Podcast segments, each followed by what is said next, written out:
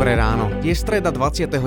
mája. Vítajte pri počúvaní ďalšej časti pravidelného týždenného podcastu portálu Interes. Dnes vám vyrozprávame dobrodružný príbeh najznámejšieho moslimského cestovateľa, na ktorého však svet často zabúda. Okrem toho vás, ako už býva zvykom, pozývame aj na najbližšie cestovateľské kino, ale aj tohto týždňové filmové novinky. Dozviete sa tiež, prečo môže byť september historickým mesiacom pre našu planétu, aj to, prečo bude toto leto vo Vysokých Tatrách možno viac turistov ako zvyčajne.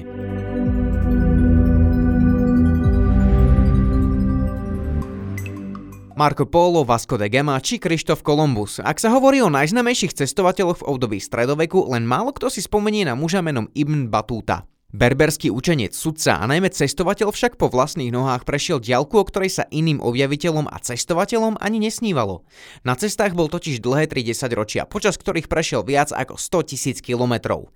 Ibn Batuta sa narodil v roku 1304 do berberskej právnickej rodiny v marockom meste Tanger.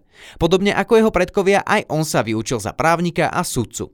Keď mal 21 rokov, rozhodol sa, ako mu to náboženská povinnosť káže podniknúť púť do Meky.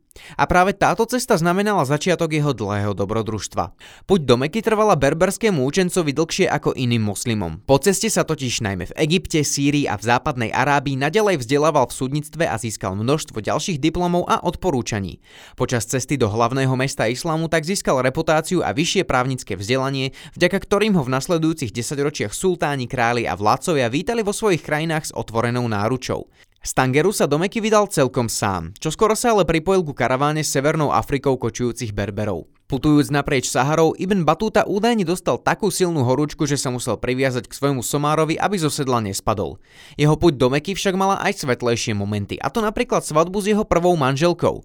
Za 10 ročia putovania si ich v rôznych kútoch Afriky a Ázie našiel ešte 9. Počas svojej cesty si Ibn Batuta žiadne zápisky nerobil, celý svoj príbeh a obraz šíreho sveta, ktorý spoznal, nadiktoval písárovi až po návrate do rodného Maroka. Alexandriu opísal ako jedinečnú krásu a veľkoleposť a možno práve tu sa rozhodol, že Meka nebude konečnou zastávkou jeho putovania. Kým iní cestovatelia, napríklad aj tí, ktorých sme spomínali v úvode, podnikli svoje cesty z pragmatických dôvodov, Ibn Batúta to robil pre radosť zo spoznávania nových krajín, národov a ich kultúr. Už v Egypte sa rozhodol, že po príchode do Meky sa do Maroka nevráti, ale vydá sa ďalej na východ, pričom nikdy nepôjde tou istou cestou dvakrát. Z Meky sa v roku 1326 vydal do južného Iraku, Iránu, Azerbajdžanu a do Bagdadu. S krátkým pôsobením v Meke a v Medine sa potom preplavil Červeným morom do Jemenu, odkiaľ zamieril na africký roh. Navštívil dnešné Somálsko, Keniu, Tanzániu a späť do hlavného mesta islamu putoval cez Omán a Perziu. Na svojich cestách sa dopočul o veľkodušnosti indického sultána z Dili, ktorý mal údajnú obľubu v moslimských učencoch. Jeho ďalším cieľom sa tak stal indický subkontinent. Na miesto na východ sa však z Meky vydal naprieč Sýriou, Egyptom až do Turecka. Malá Ázia vtedy pozostávala z množstva malých sultanátov, ktoré Ibn Batúta neskôr vo svojom diele popísal a priblížil tak politickú históriu Anatólie pred vznikom Osmanskej ríše. Z územia dnešného Turecka sa berberský cestovateľ plavil Čiernym morom do oblasti Kypčatského chanátu, známejšieho ako Zlatá horda. V moslimskej ríši, ktorá sa rozprestierala na území dnešného Ruska, ho chán Uzbek privítal s otvorenou náručou. Dôveroval mu natoľko, že ho poveril s prievodom svojej manželky na ceste do Konštantínopolu. Ibn Batúta tak poprvý raz navštívil nemoslimské mesto a krásu miestnych kostolov označil za nepopísateľnú. Zo Zlatej hordy cestoval Batúta stredoazijskou stepou naprieč dnešným Afganistanom cez bájne uzbecké obchodné mesta Buchara a Samarkand až do vysnívanej Indie. Pohostinnosť miestneho sultána sa našťastie ukázala ako pravdivá. Batúta získal miesto sudcu priamo na sultánovom dvore a v Dili strávil niekoľko rokov. V roku 1341 sa mu však naskytla príležitosť na ďalšie dobrodružstvo. Sultán Muhammad Tagluk ho ako vyslanca poslal na kraj vtedy známeho sveta. Sultánova výprava do Číny ale skončila predčasne. Ešte pri pobreží Indie lode napadli povstalci a Batúta prišiel o všetky dary pre čínskeho cisára. Obávajúca sultána sa teda Batúta rozhodol utiesť na Maledivy, kde sa oženil s členkou vládnúcej rodiny a nebyť jeho ďalšieho odchodu, možno by sa stal aj sultánom exotických ostrovov. Nakoniec sa však rozhodol ísť cez Sri Lanku a Sumatru naspäť do Číny. Tu vo svojom diele opísal ako najbezpečnejšiu a najlepšiu krajinu pre cestovanie. Okrem Pekingu navštívil napríklad aj mesto Changchou vo východnej Číne, ktoré nazval najväčším, aké kedy videl. Čína znamenala koniec batútovej cesty. Po sa vrátil späť do Sýrie, kde bol svetkom veľkej epidémie moru, ktorej však našťastie unikol. V marockom Fese zakotvil v novembri 1349. Na zozname moslimských krajín mu však ostávali ešte dve.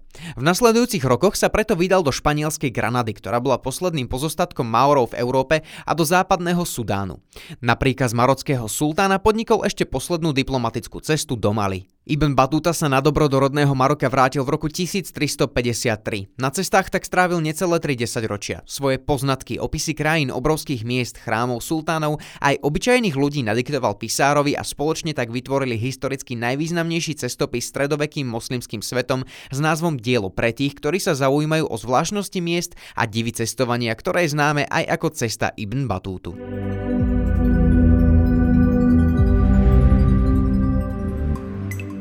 Nový Zéland ponúka čarovné prírodné scenérie od gejzírov, burlivých riek a vodopádov cez jazera a ľadovce až po majestátne hory, vulkány a skalné útvary. Krajinu dlhého bieleho oblaku, ako je hovoria domorodci, vám v najbližšom cestovateľskom kine predstaví Jiří Jobánek.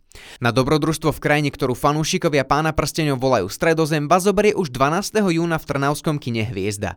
Na púti v stopách slávnej trilógie až k hore osudu, ktorou je Národný park Tongariro, vám ukáže prírodu, kultúru, históriu aj život miestnych obyvateľov. Do kým prichádza nová komédia Olivie Wilde, šprtky to chcú tiež. Tá sa však neocitla pred kamerou, ale na jej opačnom konci. Film, v ktorom si hlavné úlohy zahrali Beanie Feldstein a Caitlin Dever, je totiž režisérským dielom Olivie. Film, ktorého originálny názov znie Booksmart, už v zahraničí utržil veľmi kladné recenzie. Mimo toho prichádza do slovenských kín aj film Rocketman, ktorý je fantazínou biografiou Eltona Johna. Muzikálna dráma, ktorá je inšpirovaná životom veľkolepého umelca, začína v časoch, kedy bol len buclatým chlapcom z anglického predmestia. Ukazuje nám však aj umelca v plnej sile, ktorého kariéra vystrelila možno až prirýchlo. Snímok režíroval Dexter Fletcher, ktorý sa ujal aj dokončenia Bohemian Rhapsody potom, ako projekt opustil režisér Brian Singer.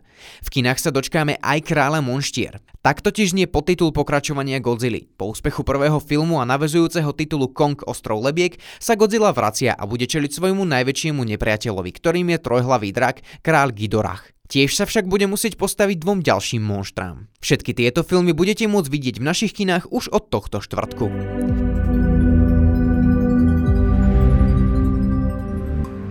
Piatok sa opäť vo všetkých kútoch planéty konal študentský štrajk za budúcnosť klímy. V tisíckach miest svoj postoj k zelenšej planéte vyjadril rekordný počet ľudí a podľa organizátorov mohla celosvetová účasť prekonať 1,8 milióna študentov a študentiek. Piatkové protesty študentov sú inšpirované mladou švedkou Gretou Thunberg. Tá len pred nedávnom vo svojom príspevku v britskom The Guardian upriamila pozornosť sveta na september 2019. Tvrdí totiž, že sa deti z celého sveta dostali do fázy, kedy už potrebujú pomoc dospelých. Celý svet preto vyzýva vyzýva, aby sa 20. septembra pridal ku globálnemu generálnemu štrajku za klimatickú budúcnosť Zeme. Podrobnosti ešte nepoznáme, no je možné, že september bude pre našu planetu historickým momentom. Ak ste si počas leta stále nezvykli na zvýšený počet turistov vo Vysokých Tatrách, vedzte, že tento rok ich bude s najväčšou pravdepodobnosťou ešte viac.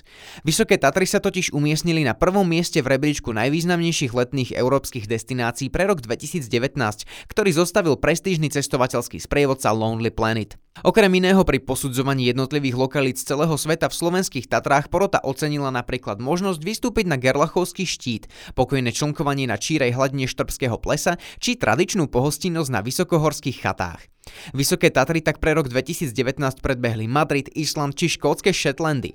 Ale na vyšší počet návštevníkov sa netreba sťažovať. O krásu, ktorú na Slovensku máme, sa treba podeliť s úsmevom. Ďakujeme, že ste opäť počúvali podcast portálu Interes a my sa na vás tešíme už opäť o týždeň. thank you